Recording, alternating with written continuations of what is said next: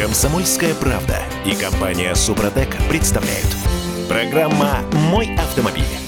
Плюс 127 тысяч к ценнику за новую машину. Спасибо партии за это. Наши власти так мило заботятся об отечественном автопроме, а, что вот я прям спать не могу спокойно. Да, про про проснулся свет не заря. Всем привет, я Дмитрий Делинский, а это Кирилл Манжула. Э, всем доброго утра. И Олег Осипов вместе с нами. Олег, э, привет. Доброе утро, всем привет. Значит, формальности. 8 967 200 ровно 9702. Это номер, по которому нам можно писать в WhatsApp, Viber, Telegram. Что вы думаете по поводу политики властей? Убивают они автопром в нашей стране? Или наоборот, это первый шаг на долгом пути к возрождению автомобильной промышленности нашей страны? 8 967 200 ровно 9702. Так, а это, а пока... это вопрос кому? Да, это вопрос... ко всем. Вопрос Нашим ко всем. слушателям. Да, да, да, да, да. Ну, Никакого отношения к возрождению эта политика не имеет. Она имеет отношение к другому, к заработкам. Олег, но, но правительство пошло точно на поводу у, у нашего автопрома, у АвтоВАЗа. Они просили повысить. И правительство Вы знаете, у меня, у меня начинается зубная боль от этого. Я это уже проходил в свое время. Долго жить полезно, надо заметить. Так вот, в Советском Союзе это было уже. Кончилось мы сами знаем чем. И до ужаса неприятно возвращаться в те самые времена, когда автомобили были дефицитом. То есть их просто не было. Потому что все делалось не для людей, а для чего-то, так сказать, для какой-то идиотской сверхидеи. Вот к этому, к сожалению, мы возвращаемся уже сегодня. А, а никак... Да. Да, очень многие считают, что без идиотской сверхидеи нашей стране ну просто не выжить, потому что... Э, ну, конечно, зачем? Как там у Салтыкова-Щедрина было? Разбудите меня через сто лет эм, э, и спросите, что да, в России да, происходит. Да, да. Воровали, воруют и будут воровать. Без ну, сверхидей воруют, воровали и будут воровать. Ну, Слушайте, я это самое, я в этой связи, почему я это говорю? Значит, я э, просто хочу сказать, что автомобиль, опять же, из средством передвижения превращается в роскошь. Ну, это э... глупая идея. АвтоВАЗ это не защитит, потому что он и так, собственно говоря, доминирует на рынке. Уже все, что можно, так сказать, он делает. Кстати, забавно, что при этом у него не комплект из-за того, что поставщики, которые на сегодняшний день есть, они не справляются как бы со своими задачами. А, может, быть, так, так, может, быть, может быть, АвтоВАЗ слишком хорошо работает, а поставщики не поспевают. Да, да, да, конечно, АвтоВАЗ хорошо работает. Ладно, бог с ним, давайте по делу. Да? Э, я должен сказать, что совершенно другая ситуация на авторынке со вчерашнего дня. Так. Потому что автомобили дорожают. Значит, понятно, что мы сейчас с вами перечислим те модели, которые подорожали заранее, еще до утиль сбора и уже успешно. Москвичи там и прочее, это мы еще поговорим. Но я хотел бы обратить внимание на то, что мы, к сожалению, совершенно лишаемся, по существу лишаемся возможности приобрести новые и э, поддержанные автомобили в возрасте от 3 до 5 лет э, с двигателями больше 2 литров на самом деле. Потому что там уже начинаются заградительные пошлины. Вообще до 1 литра э, по-прежнему любой автомобиль, надо сразу сказать, человек может для себя любимого ввести и пользоваться им в течение года. Не до, двух, ли, до двух литров, а, Олег, не, не до одного. Или до, двух, до одного? Нет, любой, э, Киров, любой, любой автомобиль, любой, на самом деле. За, исключением а, а, монстров с объемом двигателя больше 3,5. Просто да. Олег сказал до одного литра, поэтому я... Начал я мысленно скажу, не нет, Значит, смотрите, до одного литра э, юридическое лицо, если будет возить, оно будет заплатит 81 200 рублей. Это много. Это, кстати говоря, и мотоциклов касается. А любое транспортное средство. 306 тысяч заплатит э, в сегменте от 1 до 2 литров с двигателями. Да? То есть вот это вот самый ключевой момент, потому что АвтоВАЗ, собственно говоря, вот этой графы было бы достаточно. Он не выпускает автомобили с двигателями больше 2 литров. Мы эти двигатели знаем уже лет 60, и они 1,6, да, грубо говоря, там 1,8 расточенные и так далее. Все это то же самое. А, это сейчас Дальше. А, АвтоВАЗ еще а, на конвейер в Петербурге поставит ФАВ Бестюн, э, как он, 77? Это ну, Бестюн, да. Да, но... Бестюн, ну, полтора ну, общем, литра. А, по-прежнему. Полтора литра, да. 150. Да. Ладно, стандартный китайский. Все, нет, то же самое. Там может быть 150, 140, 180, это не имеет никакого значения. Это все китайские двигатели, какой, который никакого отношения к российскому автопрому не имеет. Мы защищаем, и мы тут на этой поляне гуляем. Значит, смотрите, от 2 до 3 литров юридические лица платят 844 800 рублей. А вот от 3 до 3,5 все и юридические, и физики будут платить 970 тысяч. Класс. И совершенно исчезнет с российского рынка э, автомобили с объемом двигателя больше 3,5 литра, миллион двести тридцать пять тысяч. И я скажу вам, что мы попрощаемся, скажем прощай таким моделям, как Таха, допустим, Escalade там, и а, так далее. А, Олег, Олег, здесь позволь я с тобой немножко подискутирую. Мне кажется, что подобные, подобные автомобили могли себе сейчас уже позволить до 1 августа ну, весьма обеспеченные люди.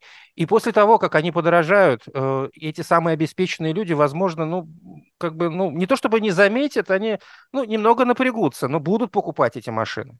Значит, смотри, на самом деле это не совсем так. Они, может, и будут покупать, как покупают и Мерседес, и прочие Бентли, и Феррари, и все прочие. Да? Но дело в том, что э, машины, э, допустим, тот же Таха, они достаточно доступны были на российском рынке. Они стоили до недавнего времени дешевле, чем сейчас стоит какой-нибудь полудохлый китаец, так сказать, с двигателем полтора литра. Так, на всякий случай. Угу. Потому что в Америке ввозная вывозная пошлина ноль. Это надо понимать. Это у нас налоги. Мы и э, на этом зарабатываем, а вовсе не э, американцы. Они просто сплавляют сказать, то, что им уже не нужно, так сказать, и так далее. Так, да, в общем... А, а, да, смотрите, самое важное, самое... Да, электромотор еще я забыл сказать. Электромобили почему-то зачем-то тоже 360 тоже. тысяч будут платить утилизбор. Ага. Ну, Значит, потому как, видимо, предполагается, что они производятся у нас в стране, а значит, надо как-то заградительные Чего производится ставить. у нас в стране? Москвич 3И, который подорожал только что, вчера. Только что, согласен. На 300 тысяч с лишним, понимаешь? Ну, это бредятина, ребята, вот честное слово. А, слушайте, к этой теме давайте вернемся чуть-чуть попозже. Прямо сейчас а, я напомню, например, Mitsubishi Outlander, а, такой же, нет, уже нового поколения, такой же, на предыдущем поколении ездит Кирилл Мажила. Короче, сейчас его можно найти в автосалонах за 3 миллиона 320 тысяч рублей. Ну, вполне ничего себе вменяемые разумные деньги по нынешним временам. Забыли, забыли. Значит, утиль сбор в связи с тем, что эта штука ездит на двигателе 2 а, От с половиной. От двух. Там идет Нет, там линейка... есть два, два с половиной, там, там несколько. Там линей, линей, линейка начинается от двух. Вот я, например, езжу на машине 2 литра. А, значит, Плюс 800 тысяч. А, нет, плюс 585. 800 тысяч – это общая ставка утилизбора. А, и это плюсом 585 тысяч э, к нынешней цене. Ну, то есть по 4. Тоже неплохо, да. Да, будут покупать Outlander за 4, за 4. миллиона? Э, нет. Нет. Слушайте, давайте, Давайте скажем вот еще самые важные вещи. Да? Э, первая важная вещь, что вслед за ценами на первичном рынке, то есть новых автомобилей, вне всякого сомнения всегда подтягиваются цены на вторичном рынке, на рынке поддержанных автомобилей. Вот что самое печальное для нас, для всех, кто хочет ездить на машине, не хочет отказывать себе. Да? Ну так И... вот. Да. да. А теперь вопрос. Нафига козе баян. Зачем государство устраивает эти пляски, эти ну, танцы с а, бубном? Дим, предполагается, что те, кто раньше э, задумывался о покупке, образно говоря, Mitsubishi Outlander, сейчас э, купит что-нибудь, что произведено... Весту. На... Ну, окей. Ну да, может которая быть. тоже подорожала. Ладно, слушайте, э, на самом деле это с подачи АвтоВАЗа, разумеется, это людей, которые смотрят, собственно говоря, даже не в завтрашний, а во вчерашний день. Им так удобно. Они защитили себя и заодно китайцев. И поэтому, не подумав, такое решение принято об сборе. Кстати, я бы очень хотел вот сейчас в эфире попросить э, того, у кого есть перерабатывающее предприятие, занимающее утилизацией автомобилей, пригласить э, меня, вот, допустим, пригласить, я с удовольствием расскажу о том, как вы утилизируете автомобили. Это все туфта. Этого ничего практически нет. Это просто сбор денег для защиты Соколова, то есть автоваза, а, я имею в виду. Значит, а, по поводу того, в какую сторону смотрят те люди, которые это придумывали. А, мне кажется, что есть шанс, если не разворуют опять все, как не развалится все это к чертовой матери. Короче говоря, наши власти пытаются нащупать механизм приземления, в том числе китайских автопроизводителей. Окей, мы вводим такие пошлины на ввоз машин через границу, что вам будет выгоднее ставить завод здесь, локализовывать организовывать производство в Петербурге, в Тольятти, в Калуге, в Нижнем Новгороде, неважно где. Главное, чтобы на территории России собирали эти машины. И тогда мы освободим их от вот этого заградительного утильсбора, и они будут конкурентоспособны. Более Ах, конкурентоспособны. Вот тогда только освободим, да? Да. С и только китайцев? Ну а что? Да. Ну, другого нет. Слушай, это, Дим, эта логика нами, работала знаете, 10 лет назад. Я, я хочу э, говорить правду. Это путь в никуда. Это не просто во вчерашний, а просто в никуда. Он не имеет никакой перспективы. Так, mm. вот между нами говоря. Но это мое субъективное мнение. Понятно. Но китайцы же как-то справились с этой задачей. Могу рассказать как. Но это уже в следующей четверти часа. Прямо сейчас мы уходим на рекламу. Комсомольская правда и компания Супротек представляют. Программа «Мой автомобиль». А ценники, которые вы видите прямо сейчас, вот эти уже переписанные в течение июля, э, в конце месяца, э, значит, в первых числах августа ценники, это, а, извините, это еще цветочки. Ягодки будут по осени в связи с тем, что поставка, прохождение таможни, уплата утилизационного сбора э, – это процесс не быстрый. И те машины, которые сейчас продаются, вот тот параллельный импорт. Э, их, их возили иномар... некоторое время тому назад. Их возили да. некоторое время тому назад. По предыдущей ставке утилизбора. Но, короче, готовьтесь, люди. Э, мы вернулись. Я Дмитрий Делинский. И я Кирилл Манжула. Олег Осипов у нас на связи из Москвы. Олег, еще раз привет. Еще раз привет. И я должен заметить последнее да, э, по этому поводу. Это банкет за наш счет, между прочим, за счет тех, кто покупает автомобили. Подержанные, новые не имеют значения. За все платим мы. Не АвтоВАЗ, не Соколов, не правительство, а мы с вами, дорогие друзья. И в этом вся печаль и состоит. Но... Есть, есть, конечно, такое ощущение, что это не вовремя. Это мое личное ощущение, поскольку ну, рынок надо было немножко стабилизировать, а его колбасило, и тут на тебе еще получите. Это правда. Так, а, а когда, когда, кстати говоря, государство особенно думало о людях? Зачем? У нас более высокие идеи. Ну, да, одна из идей сделать так, как в Китае, э, чтобы автопроизводителям было интересно ставить заводы здесь. Э, Дима, каким автопроизводителям? Китайским? Даже, ну да, тем же Я... китайским. Ну да. Эх, да, ладно. Скучный, грустный разговор, на самом деле. Просто надо готовиться к тому, что э, будет все дороже, а не дешевле. И, короче говоря, мы должны к этому, ну, как бы с этим свыкнуться, что ли. Покупаем, ага. что есть, будем покупать гранту. Я, например, так думаю. Um, um, интересно. Искра. Новая искра у нас впереди. Вот, зашибись. У нас Слушайте, я тут атом открылись. А, по -по -по Появились картинки тут на этой неделе или на прошлой, я уж не помню.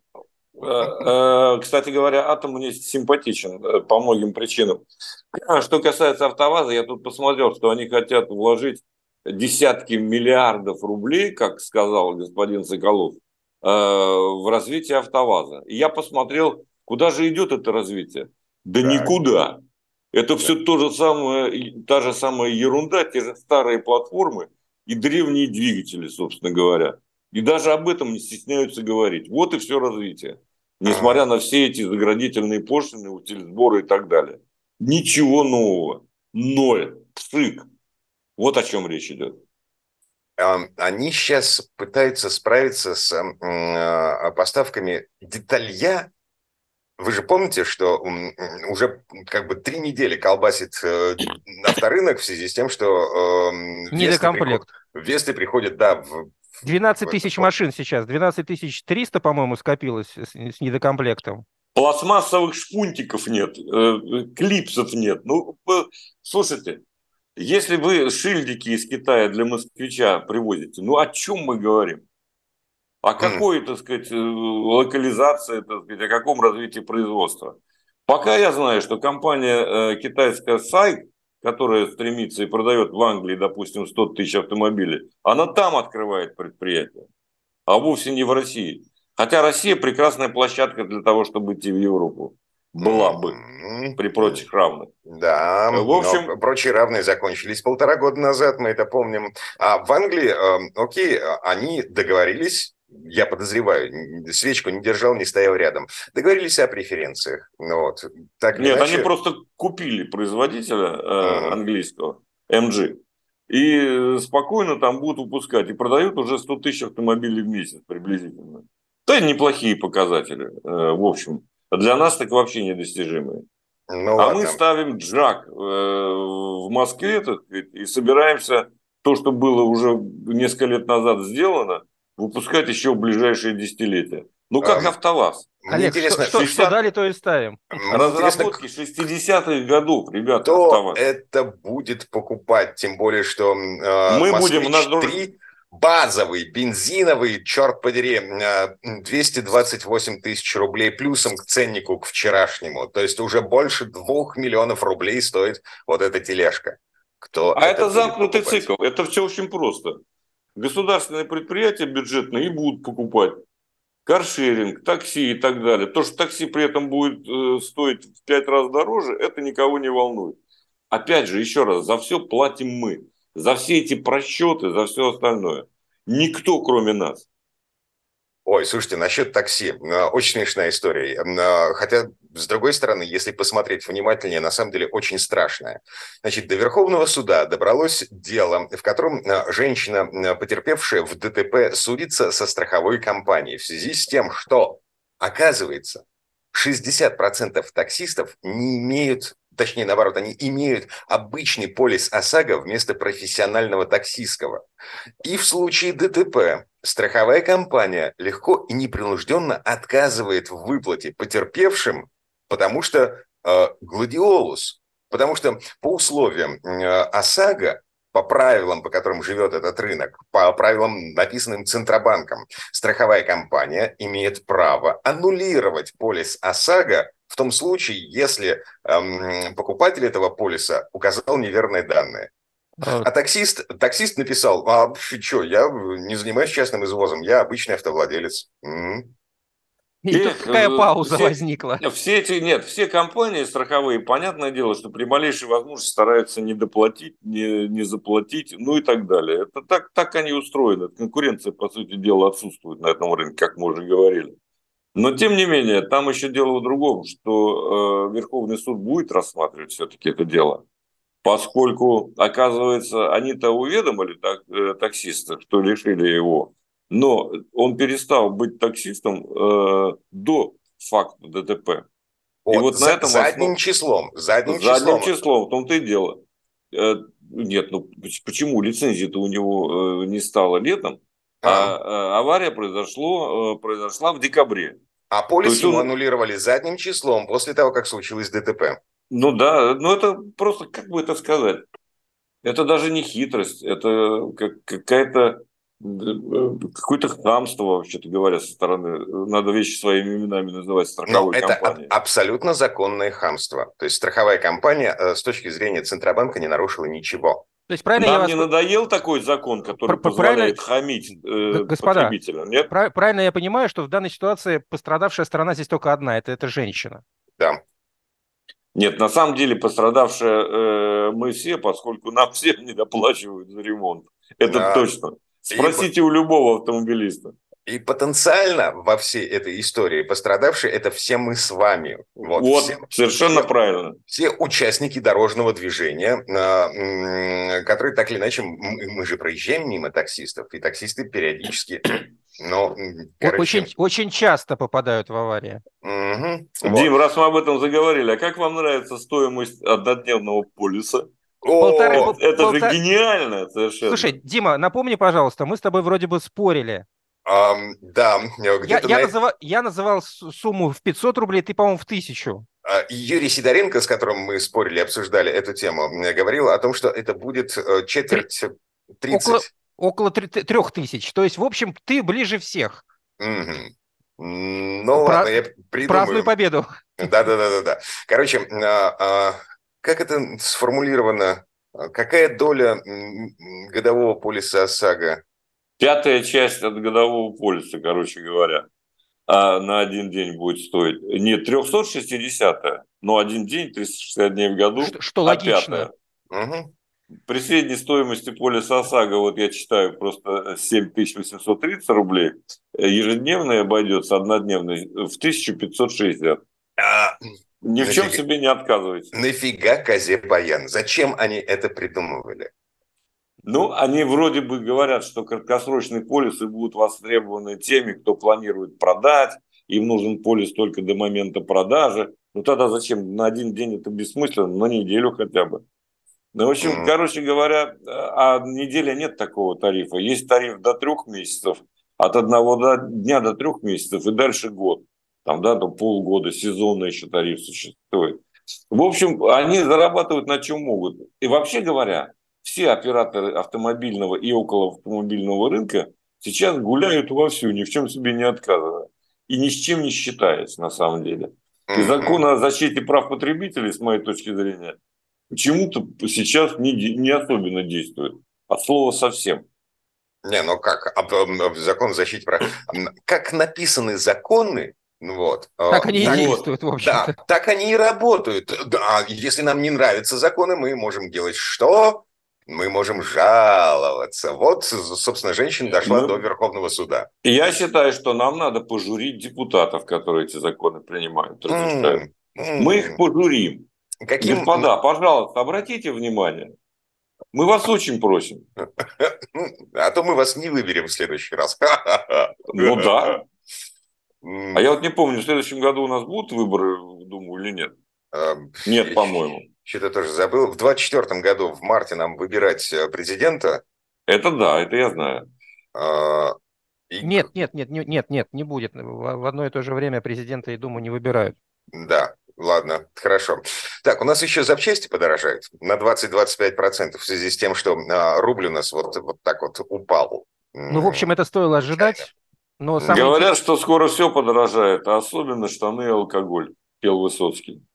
До сих пор актуально. Причем он-то это все пел в Советском Союзе. Да.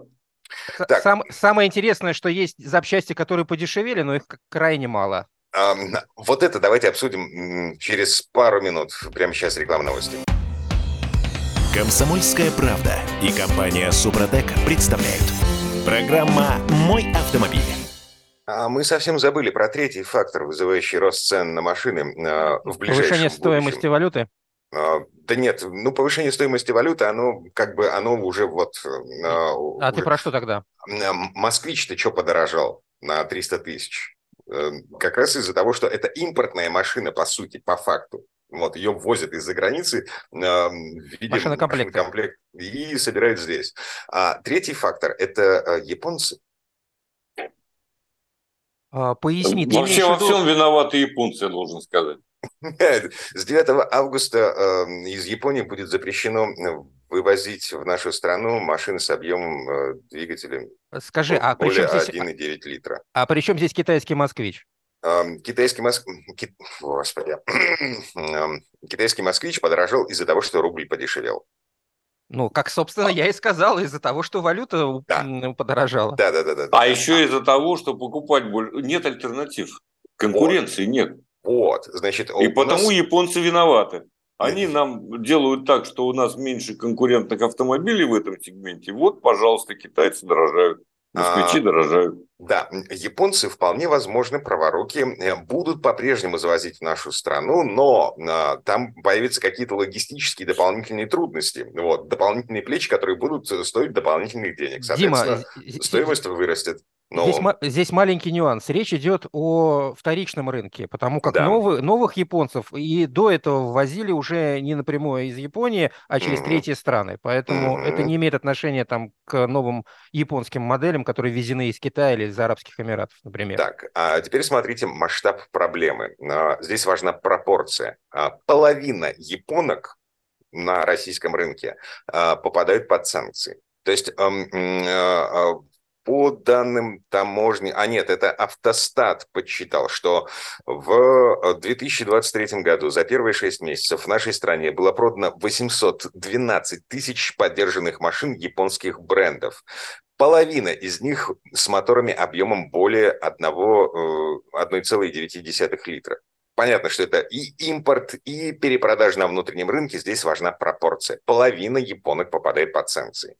А теперь смотрите. Э, по данным таможни Владивостокской, э, в этом году за первое полугодие мы в два раза увеличили импорт японских машин по сравнению с прошлым годом. 130 тысяч штук, почти все с пробегом. И, соответственно, половина из них – это двигатель, а больше 1,9. Э, эти машины, по идее, ввозить в нашу страну из Японии э, на будущей неделе будет нельзя. Ну, почему, по идее, их просто нельзя будет возить? Слушайте, ну, вот я прошу прощения, да, мы все говорим э, о том, что подорожает все и так далее, все понятно. Но я бы хотел, если позволите, тут у нас еще есть время, может быть, э, простейшие советы дать и сказать о том, что не все так страшно на самом деле. Ну, например. Для, для российского человека. Например, вот что нам делать? Да, вот сейчас начнут э, цены скакать, естественно. Это еще только начало, да, там. А, допустим, человек может ввести э, нормальный автомобиль, заплатив 3400 э, рублей для себя, да? И а, я так думаю, что это, сейчас... Олег, Олег, Олег, есть проблема. Это нужно самому ехать. Нет, абсолютно нет. Вот тут главная, так сказать, э, вещь. Ничего подобного. Никто не отменял возможности э, заказать. Знаете, как аутсорсинг, аутсорсинг да? то, то есть ты просишь какого-то товарища ввести, он возит, а ты оформляешь. Это совершенно нормально. То не, есть, не обязательно секунду. А, самому. Олег, поясни, поясни. То есть человек, который просит, он должен быть э, в тот момент, когда машина пересекает границу, на границе он должен быть в таможне.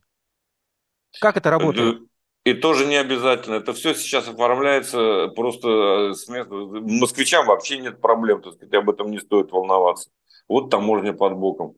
Ну, а если доехать до какого-то города придется, тоже не беда. То есть на себя вы можете ввести нормальный, конечно, разумеется, не больше объемный, там сказать, э, двигатель а для себя. Теперь как будут делать э, люди, как будут действовать? Они будут, во-первых, у нас союзное государство с Белоруссией. В Беларуси несколько иные правила, поэтому будут оформлять на белорусов, продавать здесь. Совершенно, вот, пожалуйста, один из путей. Значит, мы будем продавать машины, если нам уж так захочется, по доверенности, как это было в 90-х. То есть потихоньку возвращаются те схемы, которые были когда-то. Не, мы, конечно, с этими ценами, которые сегодня, которые будут осенью и зимой, смириться невозможно. То есть у кого-то, да, появляются деньги, кто-то может себе ни в чем не отказываться, не отказывать, так сказать, а мы э, в большинстве своем будем, как, так сказать, обходить все эти ловушки, так сказать, э, обходить все эти э, налоги и так далее, сборы фиктивные и все прочее. Угу. Поэтому а... такие предложения уже есть. Я вот тут проанализировал несколько сайтов и страшно удивился. В общем, все можно будет, безусловно. Нифига у них не получится нас э, совершенно ограбить. Ну, будет, Они, конечно, будет... будут грабить в большинстве, но все-таки у нас тоже лазейки есть. Будет, будет очень сложно. Там и 12 месяцев нельзя продавать этот автомобиль, если он везен фи- физлицом э, в, на территорию России. Ну, ну и не продавай, доверенность выпиши. Не продавай. Но... Так же было все. Ладно, хорошо, я принимаю. А, э, это возможное решение проблем, но э, это не массовое решение проблем. Рынок, все Нет, конечно. рынок становится диким в этой ситуации. Он дичает.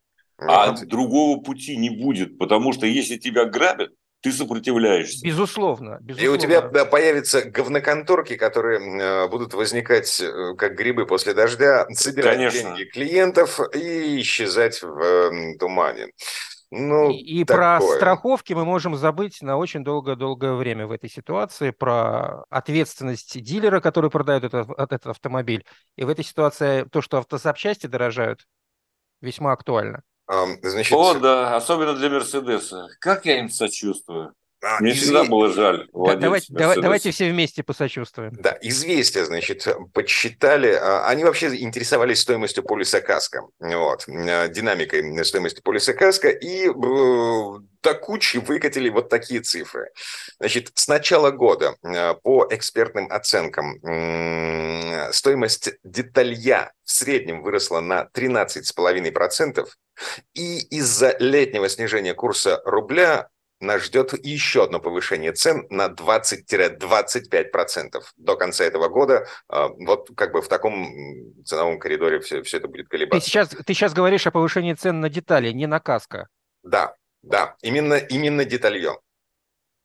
А меня еще, знаешь, что больше всего э, пугает? Э, не огорчает, но пугает пока это э, производство э, по восстановлению деталей бывших в употреблении. А, те же вот, самые вот экс- это... эксперты, которые называли эти цифры, значит, пугали нас повышением на четверть э, стоимости железа, они говорят, что э, решить проблему могла бы господдержка, например, одобрение инициативы по запуску промышленного восстановления автокомпонентов. Мы с вами об этом год назад говорили. И это да. И это, это ужасно. Потому а... что, конечно, это будет как э, резина с наваром. В общем, О, я бы не рисковал. Олег, я до сих пор езжу на восстановленной рулевой рейке. Я езжу уже 4 года, тфу тфу тфу но с ней все в порядке.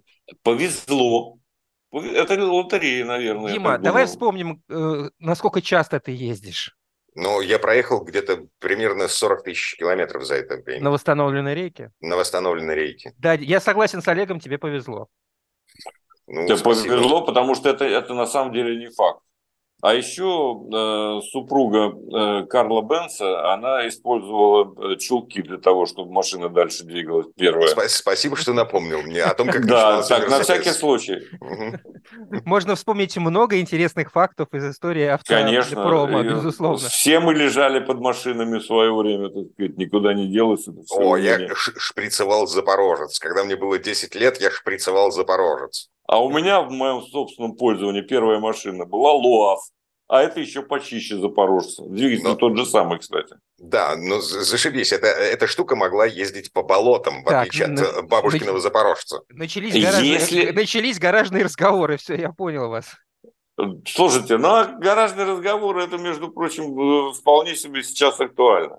Особенно по поводу запчастей. А, мне, а, кстати, мне, кстати, нравится, что, например, свечи зажигания подешевели аж на 8%. Это приятно.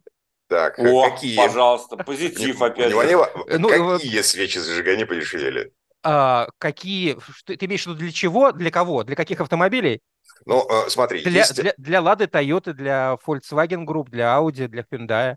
Э, а для Audi подорожали вроде. А, нет, нет, нет. Есть, есть свечки ири, иридиевые, а есть свечки эти а, обычные, какие. Ну, они просто, чем, у них говорим. срок службы просто разный, а по большому счету они плюс-минус одинаковые по, своей, Но... по своему функционалу. Я и, понимаю. Ириди, иридиевые дольше будут служить. Я понимаю. Это, это вопрос вот... к Сидоренко, вот он любит об этом, он знает. Я, например, путаюсь э, во всех этих свечках до сих пор. Не могу ничего сказать. А, Короче, дорогие свечки иридиевые, дешевые свечки, ну, все остальное. Да. Кстати, Дим, к, к тебе, ты же недавно амортизаторы менял, если я, не, если я правильно помню. А, они... Ко мне только вчера деталье приехало. Они тоже говорят подешевели. Они говорят тоже подешевели на 3%, а. на 3,5%. Спасибо. Дима переплатил. Роли вообще не играет, потому что э, комплект амортизаторов наперед обошелся мне в 21 тысячу рублей. То есть аморты, стойки, эм, подшипники и э, пыльники. А это много это, или мало? Это очень много. Это ну, примерно в три раза дороже, чем э, э те амортизаторы, которые я покупал 10 лет назад для акцента. В ноябре ты скажешь, что сэкономил еще. Ну, да, да, да. Так что все, все, все нормально, не надо грустить по этому поводу.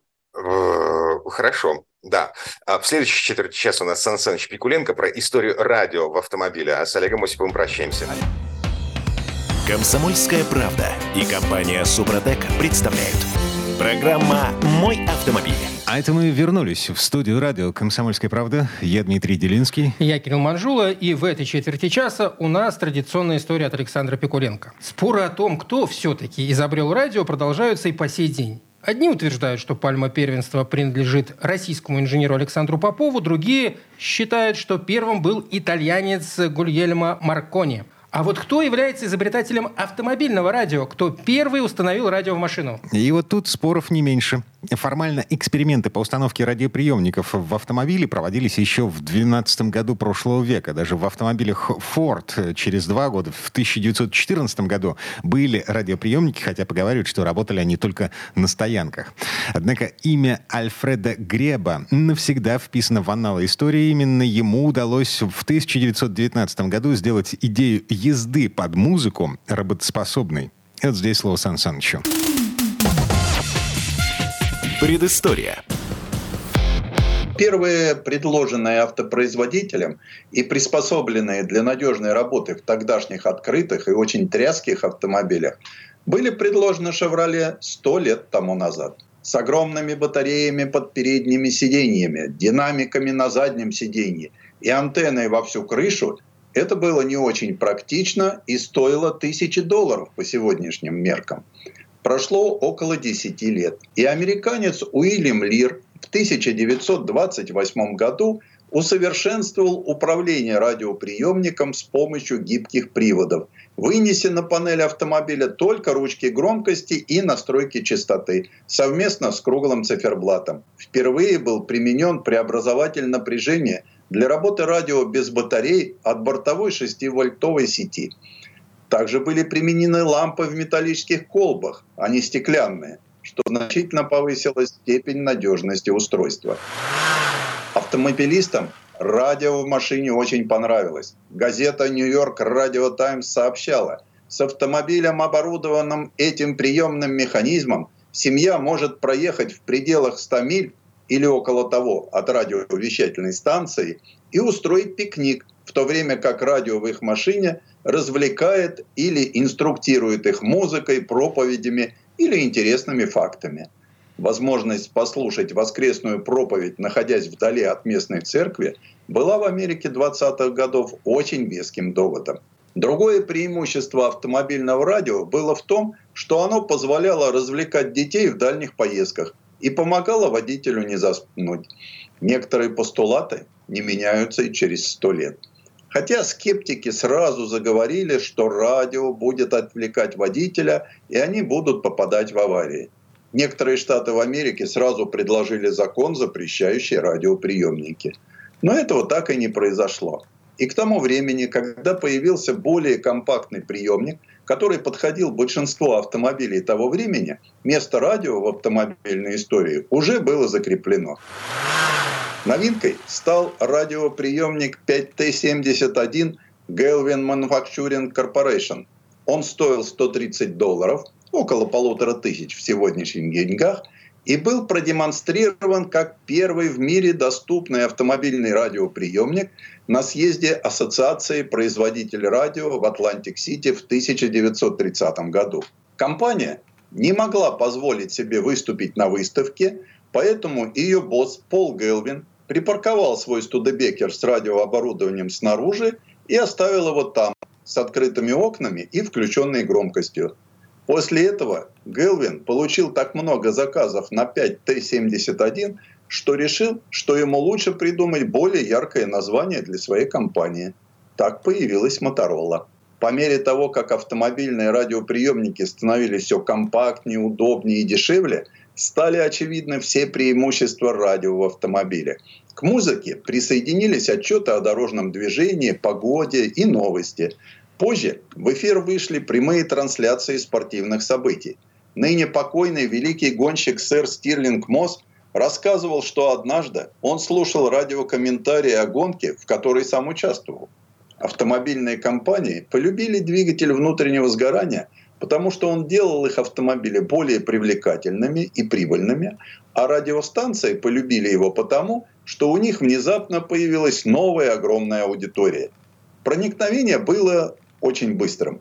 По некоторым оценкам, всего через 15 лет после выпуска первой Моторолы 9 миллионов автомобилей по всему миру были оснащены радиоприемниками. Простые советские граждане получили первый радиоприемник в начале 50-х вместе с первым относительно доступным автомобилем.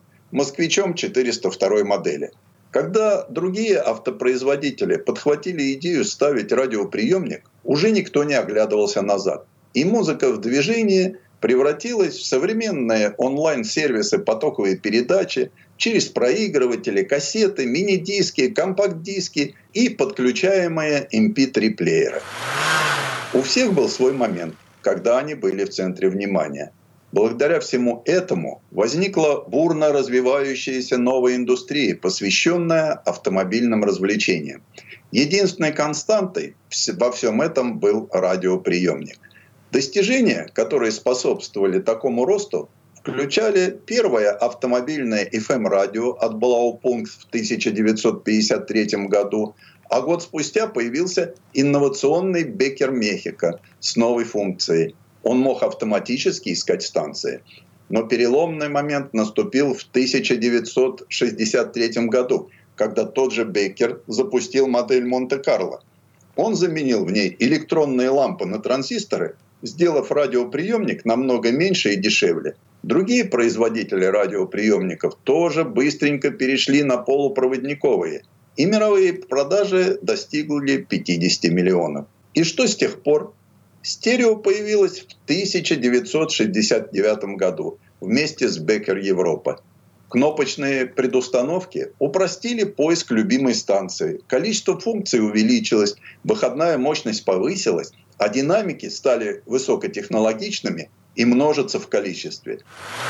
Ведущие автомобильные марки начали предлагать системы премиум-класса, которые были встроены в автомобиль уже на этапе проектирования – Первая была система Bose в Cadillac. Ее начали ставить с 1982 года. Сегодня у всех известных автомобильных компаний есть партнер по Hi-Fi. Например, аудиосистема Mark Levinson, вмонтированная в Lexus, с ее 23 динамиками и мощностью 2400 Вт.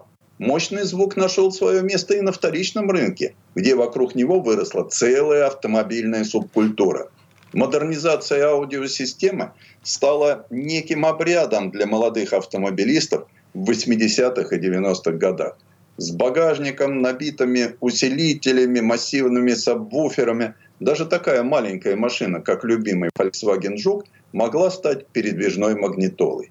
Все это было не просто для того, чтобы слушать то, что звучало по радио. Вообще-то музыка по запросу впервые появилась в 50-х годах в кажущейся маловероятной форме автомобильного проигрывателя. К концу 60-х годов их число составляло миллион. Крайслер предложил первую из своих топовых моделей в 1955 году. Названная Highway Hi-Fi, проигрывающая система обещала, что на любой дороге она будет звучать без срывов. Это было не совсем так.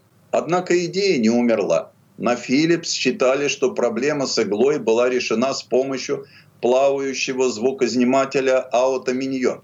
В 60-е годы ни один Rolls-Royce или Cadillac, богов рок-н-ролла и поп-музыки, не обходился без Аутоминьон, наиболее известным из которых был «Фантом» Джона Леннона. Ну, а потом пришла компакт-кассета, ей будут пользоваться в десятках миллионов автомобилей до 2000-х годов. Музыкальные эпохи были определены для целых поколений, которые выросли, слушая музыку в своих автомобилях на кассетах. Часто в альбомах, которые они же сами и записали. Но всегда есть что-то новое за углом. И убийцей кассеты стал компакт-диск. Первый из них, Пионер CDX-1, появился в 1984 году. Год спустя Mercedes стал первым производителем – предложившим встроенную в приборную панель проигрыватели компакт-дисков, устанавливаемые на конвейере. Но даже компакт-диск не смог пережить то, что произошло потом.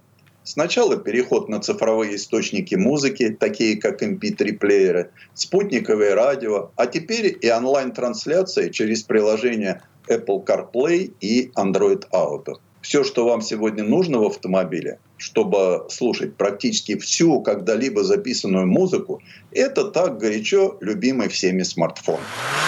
Да, радиоприемник в автомобиле с годами приобрел информативный дисплей, автоматическую настройку и память.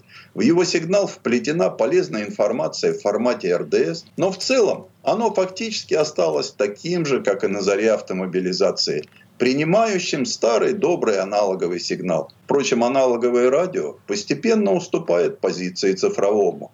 Все больше стран планируют отказ от вещания в аналоге и переходят на цифру. Предыстория. Сан Саныч, спасибо. Это был Александр Пикуленко, летописец мировой автомобильной индустрии. И у нас на этом все на сегодня. Дмитрий Делинский. Кирилл Манжула. Берегите себя. Программа «Мой автомобиль».